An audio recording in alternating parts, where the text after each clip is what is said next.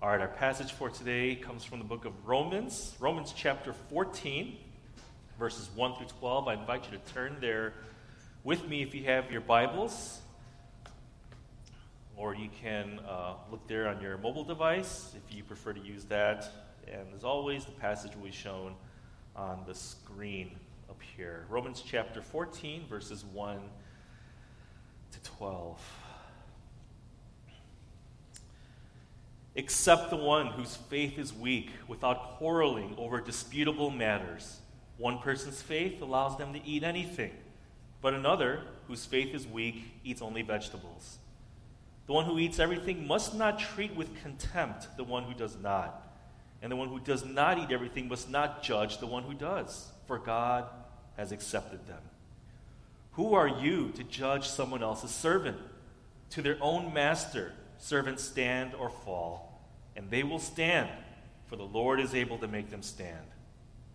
One person considers one day more sacred than another. Another considers every day alike. Each of them should be fully convinced in their own mind. Whoever regards one day as special does so to the Lord. Whoever eats meat does so to the Lord, for they give thanks to God. Whoever abstains does so to the Lord and give thanks to God. For none of us lives for ourselves alone, and none of us dies for ourselves alone. If we live, we live for the Lord. And if we die, we die for the Lord. So whether we eat, I'm sorry, whether we live or die, we belong to the Lord. For this very reason, Christ died and returned to life, so that he might be the Lord of both the dead and the living. You then, why do you judge your brother or sister? Or why do you treat them with contempt? For we will all stand before God's judgment seat, as it is written, "As surely as I live, says the Lord, every knee will bow before me, every tongue will acknowledge God." So then, each of us will give an account of ourselves to God. Amen. This is the word of the Lord. The title of today's sermon, as you can see, is Without Quarreling Over Disputable Matters. Without quarreling over disputable matters. I lifted that phrase right out of the end of verse one from our scripture reading. And I chose this passage mainly in light of the recent decision by the Elder Board to modify our COVID safety measures and make masks still strongly recommended, but no longer required, as Pastor Noah mentioned just now during the announcements. I think many of us would agree that this issue of whether or not to wear a mask has been very much a disputable issue, a disputable matter. We've seen this most notably at school board meetings over the past two years here in Naperville and really all over the country. This has sadly also been a disputable matter within the church, capital C, church. Pastors and elder boards and other church governing bodies across our country have struggled over whether or not they should require masks and for what reasons. I recently came across an article that was published last October in the Atlantic magazine with the title, "My Church Doesn't Know What to Do Anymore." How's that for honesty? And you can just sense the author's frustration from the opening paragraph. She writes, "After fielding back-to-back complaints about masks in church, one regarding a fellow parishioner who had shirked a mask during a recent service, and the other wondering whether our congregation had changed its policy from strongly recommended to required because everyone, quote-unquote, was wearing them, I realized something surprising. Leading a church is harder now in twenty twenty-one than it was in twenty twenty, during the worst of the coronavirus pandemic." Boy, well, I don't doubt that's the case. I think our situation here at R C C has, in many ways, been much easier. For one thing, we meet at a public school, so we've had to follow the school district's policies about masking and social distancing. But we've also been consulting regularly with our team of healthcare workers who have been advising us throughout the pandemic. And we've generally deferred to the guidelines from the C D C, which were updated just over a week ago, as many of us are aware. Now, I know, I know that not everyone here watching or not everyone uh, who is uh, here uh, in this room right now, not everyone is entirely comfortable with our recent decision to update our policy on masking. For what it's worth, when we surveyed our members about this issue, a majority of the twenty-two people who responded were in favor of making masks strongly recommended but no longer required. But it wasn't an overwhelming majority. It was more like sixty forty. So what I hope to do this morning is to offer some principles from our passage we read about how we can get along with fellow Christians who may hold a different position on a disputable matter like masking.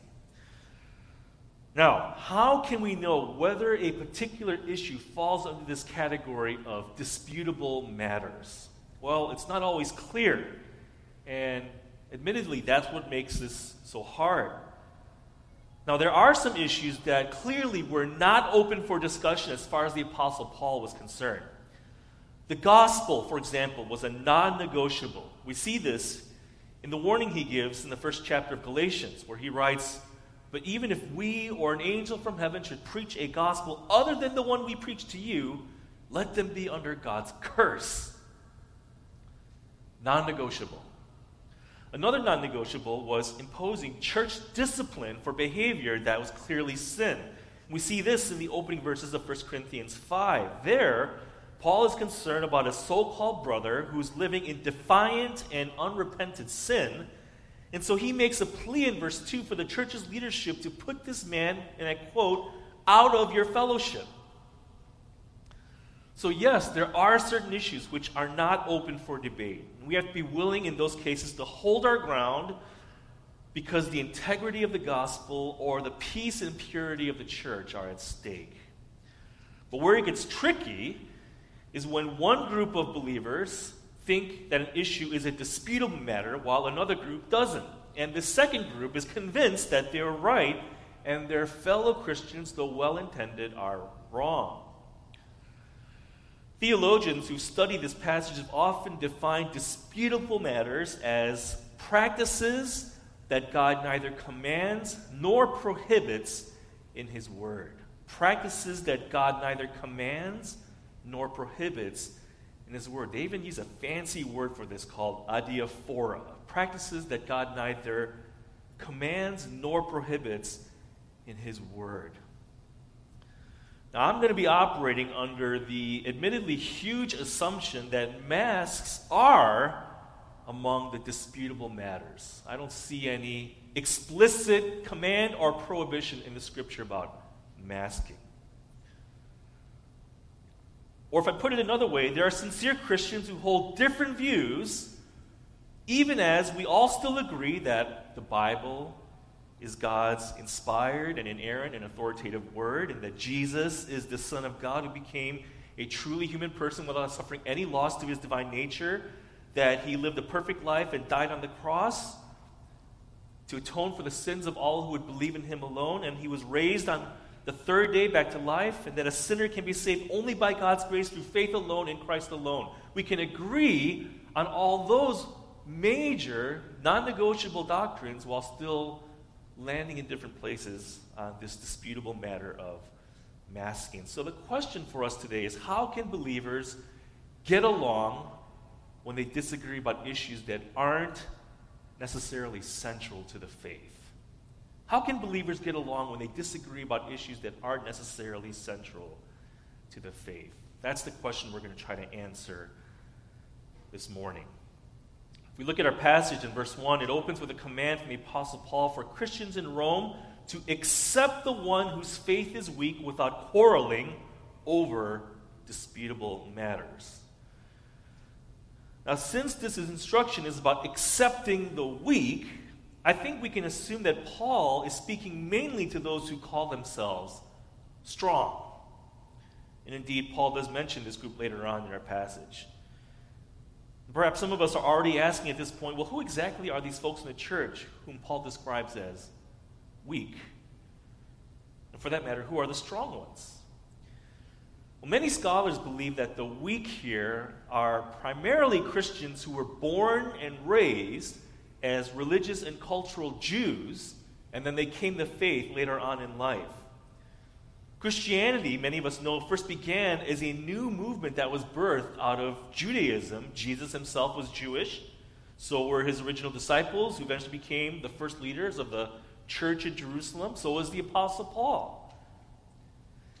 And many of the new churches that were planted as Christianity started to move away from Judea and Samaria to the Roman Empire had members who were culturally Jewish.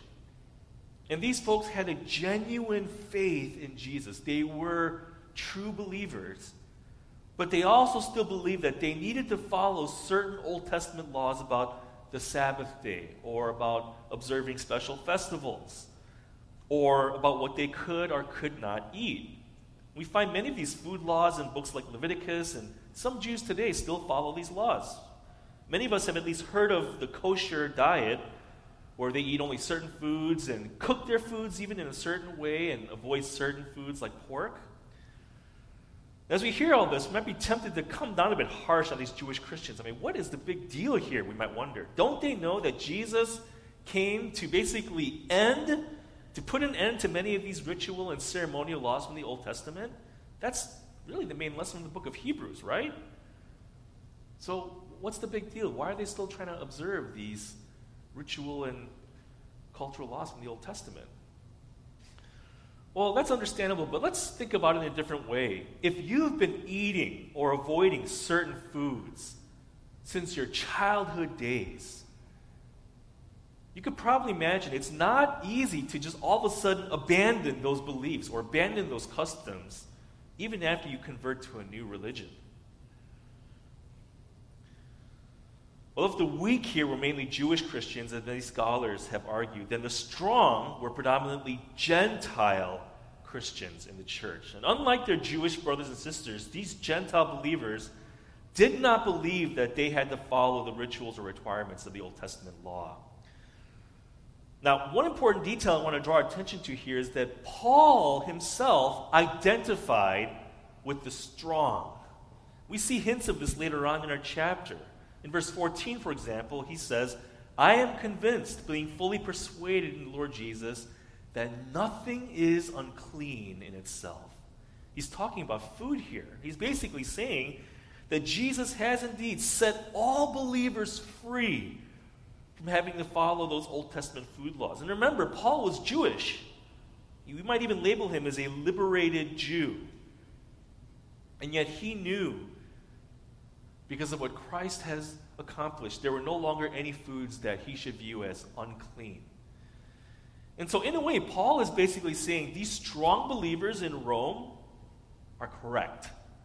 They're right. There's no longer any obligation to follow the Old Testament laws about food or special days or whatnot. And perhaps this is also the reason why he describes them as the stronger group. Now, I found it interesting to see that Paul didn't refer to the Jewish Christians here not just as the weak, but those whose faith is weak. Now, that may seem harsh, but I don't think Paul is necessarily accusing them of having a weak faith or an inadequate faith. Again, these Jewish Christians genuinely trusted in Jesus. They were saved. It just seems they hadn't yet fully processed or internalized the implications of their new faith in Christ. They hadn't yet fully processed the reality that the gospel has set them free from those Old Testament ritual laws. And I think it's possible, even likely, that when Paul describes these Jewish Christians as those whose faith is weak, that's kind of his subtle way of telling them that he hopes that they will grow in their understanding of the gospel. This is a letter that would have been read out loud to the entire church, in the presence of both Jewish Christians and Gentile Christians. So they would have heard this, these Jewish Christians. Perhaps they're kind of getting Paul's underlying message here. Hear what I'm saying. I want you to grow in your faith. I want you to grow in your understanding of the gospel. My desire for you is that you will someday become strong. But on the other hand, Paul also understands an important reality about ministry, and that is, we often need to meet people where they're at. We have to be willing to show grace. We have to be willing to be patient and understanding. In short, we need to be willing to accept them. That's precisely what Paul commands to his fellow stronger believers in verse one. Yes, they were right on this issue, but rather than looking down on their weaker brothers and sisters in Christ, rather than trying to prove that they're wrong, Paul says that they're to accept them. By the way, accept here doesn't mean tolerate. Accept doesn't just mean put up with. The word in the original language carries this idea of warmly welcoming that person into your fellowship and warmly welcoming that person into your heart. In other words, for Paul, there's something even more important than being right on a disputable matter, and that is the unity of the church. The unity of the church is a more urgent priority than who's right or who's wrong on a disputable matter. Now, for the rest of our time today, I'd like to offer three reasons from our passage why we should accept or welcome someone, even if we might disagree with them on a disputable matter. The first is that God has accepted both the strong and the weak. I put those in quotes here because I'm just using the terms that Paul uses in our passage. God has accepted both the strong and the weak. Let's look at verses two and three. In verse two, Paul says, one person's faith allows them to eat anything, but another whose faith is weak eats only vegetables. The one who eats any, everything must not treat with contempt the one who does not, and the one who does not eat everything must not judge the one who does, for God has accepted them. Again, it seems pretty clear that the weak in the Roman church are the Jewish Christians. They were still concerned about following certain Old Testament food laws, so they avoided meats and ate only vegetables, as the end of verse two says. They may not have been sure if the meat had been sacrificed to an idol, or perhaps the meat hadn't been properly cooked or prepared according to Old Testament kosher principles. I think it's interesting how Paul gives different warnings to these different groups. In verse three, he tells the Gentiles who eat everything that they must not treat their weaker Jewish Christians with contempt. In other translations, use the word despise there instead of treat with contempt. They must not despise their weaker Jewish Christians. A New Testament scholar named Doug Moo, who teaches over here in Wheaton, offers a helpful explanation. He says, despise connotes a disdainful, condescending judgment, an attitude that we can well imagine among the strong who prided themselves on their enlightened, liberal perspective, taking toward those whom they considered to be foolishly hung up on the trivia of a bygone era. One additional detail about these strong Gentile Christians is that they were very likely the majority group in the church. And in many other churches in Europe and Asia Minor, as Christianity started growing, they were the majority group. And so it would have been easy for this majority group to despise or to treat with contempt the Jewish Christians in their churches who were the minority group. And Paul's warning them not to do this. But then he gives a different warning, or at least different wording, to the weaker Jewish Christians in the church. In verse three, he tells them not to judge their Gentile brothers and sisters who eat certain foods that they would consider unclean. Doug Moo has some helpful thoughts here, too. He says, the weak, Paul suggests, consider themselves to be the righteous remnant who alone upheld true standards of piety and righteousness, and who were standing in judgment over those who fell beneath these standards. So different warnings to each group. The stronger Gentile Christians shouldn't despise or treat with contempt their Jewish brothers and sisters in the faith, and the weaker Jewish Christians shouldn't judge their Gentile brothers and sisters. Perhaps these are just different ways of giving the same message, though. Basically, Paul's saying, stop criticizing each other. Why? Well, the end of verse three tells us why.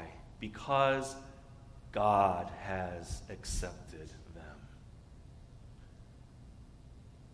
Both groups are to welcome or accept one another, even though they may disagree on this disputable matter about food, because God has accepted both the strong and the weak. John Stott, a pastor and theologian, offers a good suggestion for us here. He just says, how dare we reject a person whom God has accepted? Indeed, the best way to determine what our attitude to other people should be is to determine what God's attitude to them is. This principle, he says, is better even than the golden rule. It is safe to treat others as we would like them to treat us, but it is safer still to treat them as God does. Why should we accept someone even though we may disagree with them on a disputable matter? Well, because God has accepted them. That's our first lesson this morning.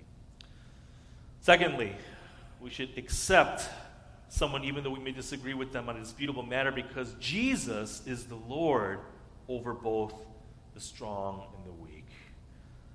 Jesus is the Lord over both the strong and the weak. Let's look at verse four.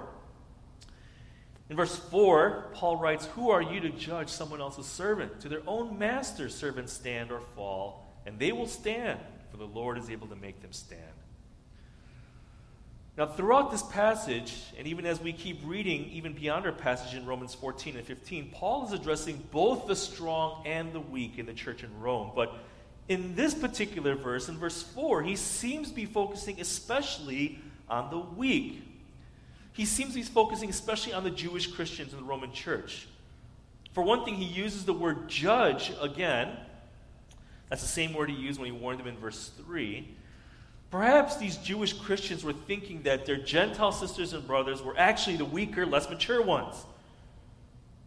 Perhaps they believed that their refusal to follow the Old Testament food laws was putting them in spiritual danger. Well, if that was their line of thinking, Paul's answer is basically, don't worry about them. Don't worry about your Gentile brothers and sisters. God's approval doesn't depend on whether or not they avoid certain foods. He's able to make them stand, as the end of verse four says. Don't worry about them. God's got them. Let's keep reading. We pick up in verse five. One person considers one day more sacred than another. Another considers every day alike. Each of them should be fully convinced in their own mind. Whoever regards one day as special does so to the Lord. Whoever eats meat does so to the Lord, for they give thanks to God. And whoever abstains does so to the Lord and gives thanks to God. You know, Paul is doing something here that neither the weak nor the strong were apparently willing to do for each other. Paul is assuming the best for each group. He's assuming that both the weak and the strong are acting out of good motives. He's assuming that both the Jewish Christians and Gentile Christians have a sincere desire to honor their Lord in the best way that they know how, as they are each convinced in their own mind, as he puts it at the end of verse five. We can only wonder how different things might be if each side on a disputable issue would be willing to follow our apostles' example and assume the best for each other. How much better would things be if believers from both sides were willing to give each other the benefit of the doubt? More specifically, how much better would it be if those who insist on wearing masks assume the best for the other group instead of thinking that they're selfish for not wearing one? How much better would it be for those who insist on going mask-free gave the other group the benefit of the doubt instead of thinking that they're wearing masks because they're being paranoid? Let's continue, verse seven. For none of us lives for ourselves alone, and none of us dies for ourselves alone. If we live, we live for the Lord, and if we die, we die for the Lord. So whether we live or die, we belong to the Lord.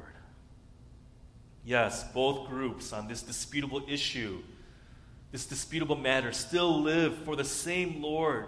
And the same Lord will determine exactly when and how we will die, regardless of where we stand on a disputable matter. We will all still die for the same Lord, and we all still belong to the same Lord, as he says at the end of verse eight. Paul's point here is simply that the realities that unite us are so much more important than any disputable matters that divide us. In other words, we are still sisters and brothers who serve and follow and honor the same Lord. Why? Well, because Jesus died and rose again for all of us. That's why. For this very reason, Christ died and returned to life so that he might be the Lord of both the dead and the living. For Christians who believed in him and then eventually passed away and those who are still alive, he is the Lord of all of us. This is why we should accept someone even though we disagree on a disputable matter. It's because Jesus is our Lord. He's the Lord over all of us. That's our second lesson this morning. Wherever we might stand on a certain disputable matter, we are ultimately accountable to only one person. Each of us will stand before one Lord when everything is said and done. And when that day comes, only his opinion will matter. This takes us to our third and final lesson. We should accept one another, even if we may disagree on a disputable matter, because God alone will judge both the strong and the weak. God alone will judge both the strong and the weak. Let's look at verse ten. Verse ten, he writes, "You then, why do you judge your brother or sister? Or why do you treat them with contempt? For we will all stand before God's judgment seat. It is written, as surely as I live, says the Lord, every knee will bow before me, every tongue will acknowledge God." Now, Paul is coming a little bit strong here, coming across a little bit strong, but I think that's intentional. He wants to make sure that nobody among the weak or the strong misses his point. His point is, if we find ourselves despising or judging a fellow brother or sister in Christ, what we're really doing is we are usurping a role that belongs only to God. He alone has the right to judge his people. Now, he has made certain matters very clear through his word. Again, there are certain issues that are not up for debate. Okay, the gospel is not up for debate. We must stand our ground and refute any teachings or claims that compromise the good news of salvation through faith alone in Christ alone. Unrepented sin that poisons or fractures the fellowship is also not up for debate. Leaders in those cases must discipline offenders for their own good and for the good of the church. But there are some matters where the Bible is silent. God neither commands nor prohibits it. And even if certain commands in Scripture are clear, different Christians may find different ways to apply those commands. For example, if we read the chapter before our passage this morning, we find the clear commandment to love our neighbors as ourselves, Romans thirteen nine. Love our neighbors as ourselves. And some Christians might believe that wearing a mask is the best way to apply that command. But others might believe that wearing a mask hinders their ability to obey the command of Psalm forty-seven to sing praises to our God, as we heard in our call to worship this morning. So again, even if certain commandments are clear, that's not always the case with their specific application. And when it comes to a disputable matter like masking, I want to just echo the Apostle Paul here from our passage and say, let each of us be convinced in our own minds. But I also want to quote the Apostle Paul from passage and say, let's also refrain from despising or judging one another. Only God has that right. And our passage reminds us that we will each have to stand before him someday, and we will each have to give an account for not only the convictions we held, but also the way we treated other believers who landed in a different place. Now, as I finish up, let me address a question that some of us may be asking. Maybe you were asking it during the sermon. When it comes to this disputable matter of face masks, Who's the stronger believer? Is it those who are convinced that masking isn't necessary? Are they the stronger ones? Or is it the opposite? Is it those who are convinced that masks are necessary? That's really the question, isn't it? Well, this is going to sound like a huge cop-out, but I'm not going to give a direct answer. I think that would just land me in a whole heap of trouble, and I'm no fool. But more seriously, I don't think our passage actually requires us to find that kind of one-to-one correspondence between the situation in the first century church in Rome and our situation today. So I would instead like to offer this suggestion. Whatever view you hold regarding this matter, whether your mask should be on all the time or mask should be optional or no masks at all, wherever you land on this matter, just assume you're the stronger group. You're the stronger group. Just assume that. So now that we've clarified that, let's go one step further. Since you're the stronger group, you can also safely assume that you are more informed, more enlightened than folks from the other weaker group. In other words, you know that you're right. You're right, they're wrong. You've done your research, you've done your own critical thinking on this matter, you've asked the hard questions, and now you are convinced in your own mind. You know you're right, and the other group is wrong.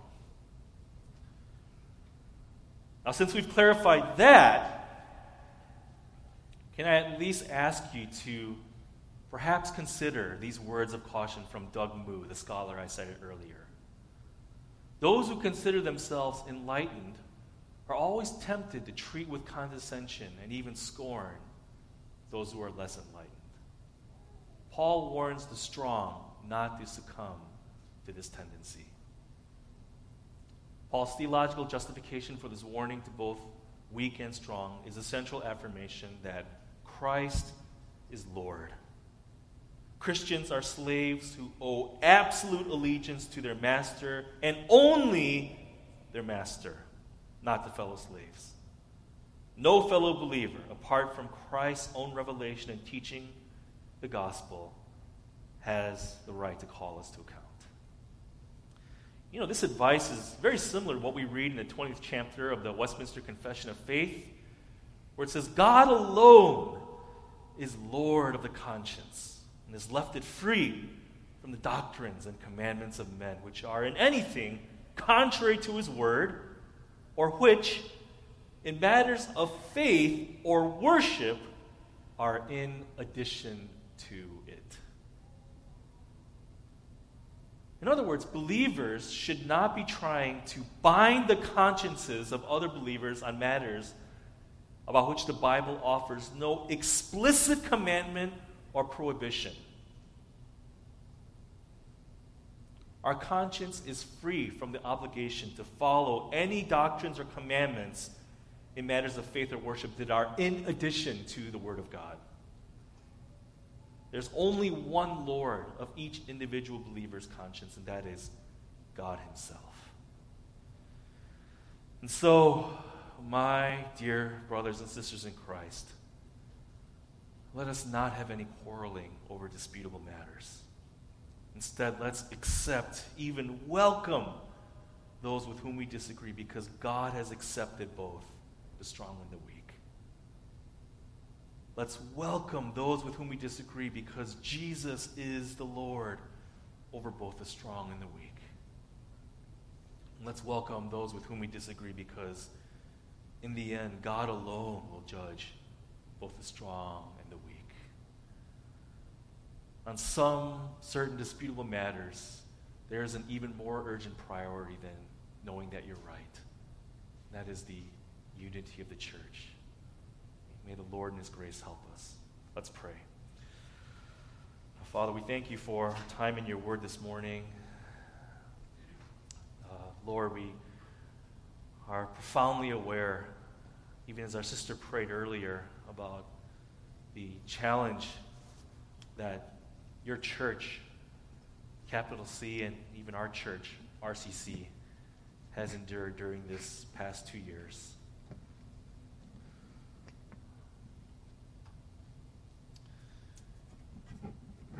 And Lord, we ask that by your grace you would bring healing and renewal, a deeper sense of unity, and by your grace we also pray that you'd help us to live out the teaching of this passage. That on certain disputable matters we should be convinced in our own mind, we should do our research, we should pray, we should think critically, but Lord, we must also treat those fellow sisters and brothers in Christ in a welcoming way, even though we may land in different places. Would you help us, Lord? We acknowledge we can't do this on our own, so we look to you, ask for your grace, your empowerment through your Holy Spirit. We pray this in Jesus' name. Amen.